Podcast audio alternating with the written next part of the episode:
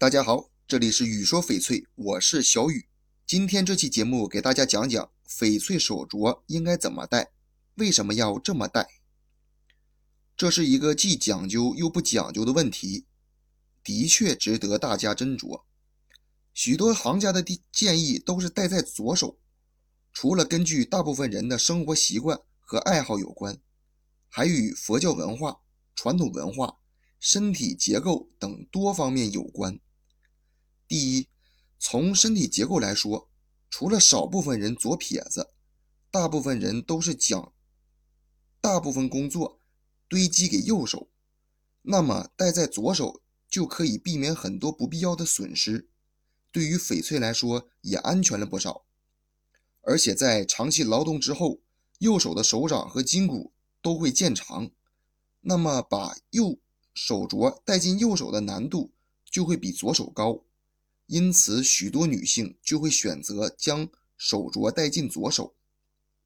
第二，从佛教文化来说，佛学理论中有这么一句话：“人的左手是净手，右手是浊手。”意思就是长右手长期从事佛教所忌讳的杀生、发火等工作，因此又说是邪恶之手，会不定期释放一些。污浊的能量，故称之浊手；而左手则需要吸入干净纯洁的能量，因此手镯也就需要戴在左手，以便吸收翡翠中那种纯洁的心灵。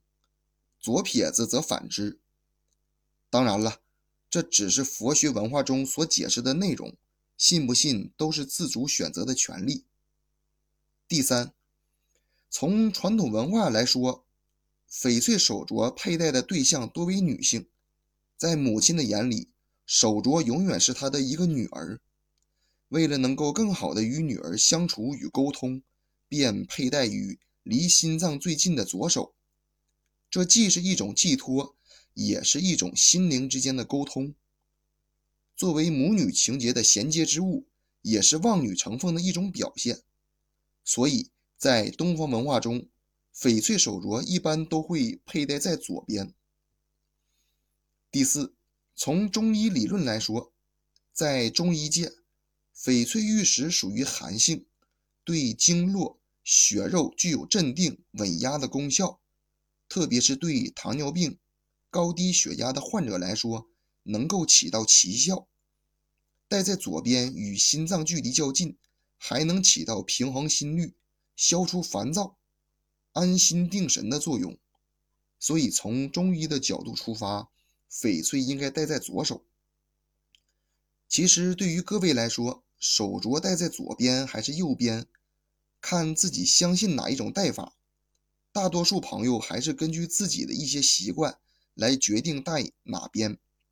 但是朋友们如果想要两只手都戴的话，那是比较稀少的想法。